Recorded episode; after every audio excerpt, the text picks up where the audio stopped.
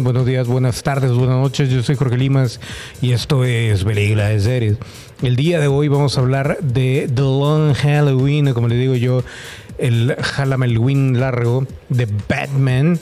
Esta historieta que ha sido muy explotada últimamente y que probablemente también se vea un poco eh, reflejada en el film de Matt Reeves, según se rumora o se rumoraba en algún momento. Y en este caso, bueno, vemos, vemos la primera parte de The Long Halloween en animación. A mucha gente no le está gustando la animación reciente de DC.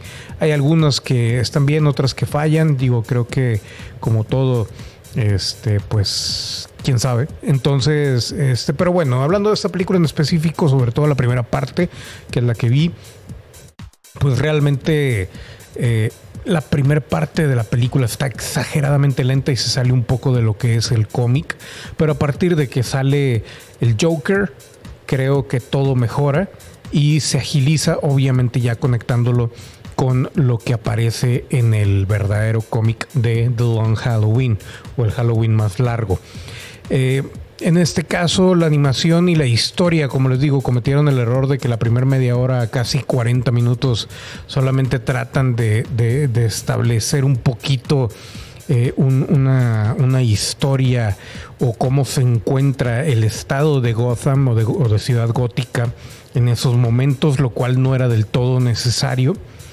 Y pues eso afecta un poquito el ritmo de, la historia, ¿no? Que me hubiera gustado entrar más en directo a eso, a pesar de que hubiera durado mucho menos tiempo. El final creo que está bastante interesante y hacia el final creo que se ve mucho mejor y vemos cómo se plantea ya la segunda parte.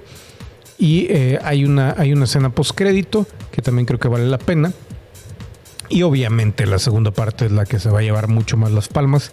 Aquí eh, vemos a Sadina Kyle, interpretada por una mujer que lamentablemente falleció, que es eh, Naya Rivera, que falleció en circunstancias muy, muy trágicas y que en algún momento, bueno, pues esperábamos ver para, para, ¿cómo se dice? Para hacer la segunda parte y al parecer pues no no va a estar, o al menos eso tengo entendido.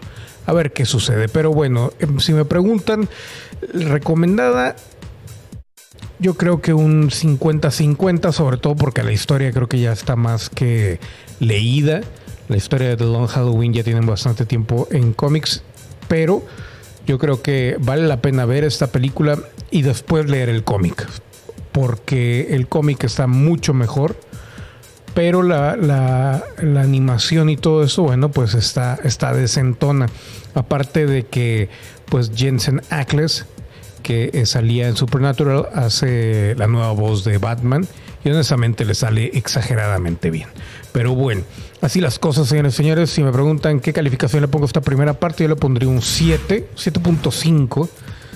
Y pues nada, esperar a The Long Halloween parte 2. A ver a ver qué tal y esperemos que el ritmo, el ritmo sea un poquito más, más rapidito, más ágil para poderla disfrutar mejor. Pero bueno, así las cosas. Yo fui Jorge Limas y nos vemos a la siguiente. mis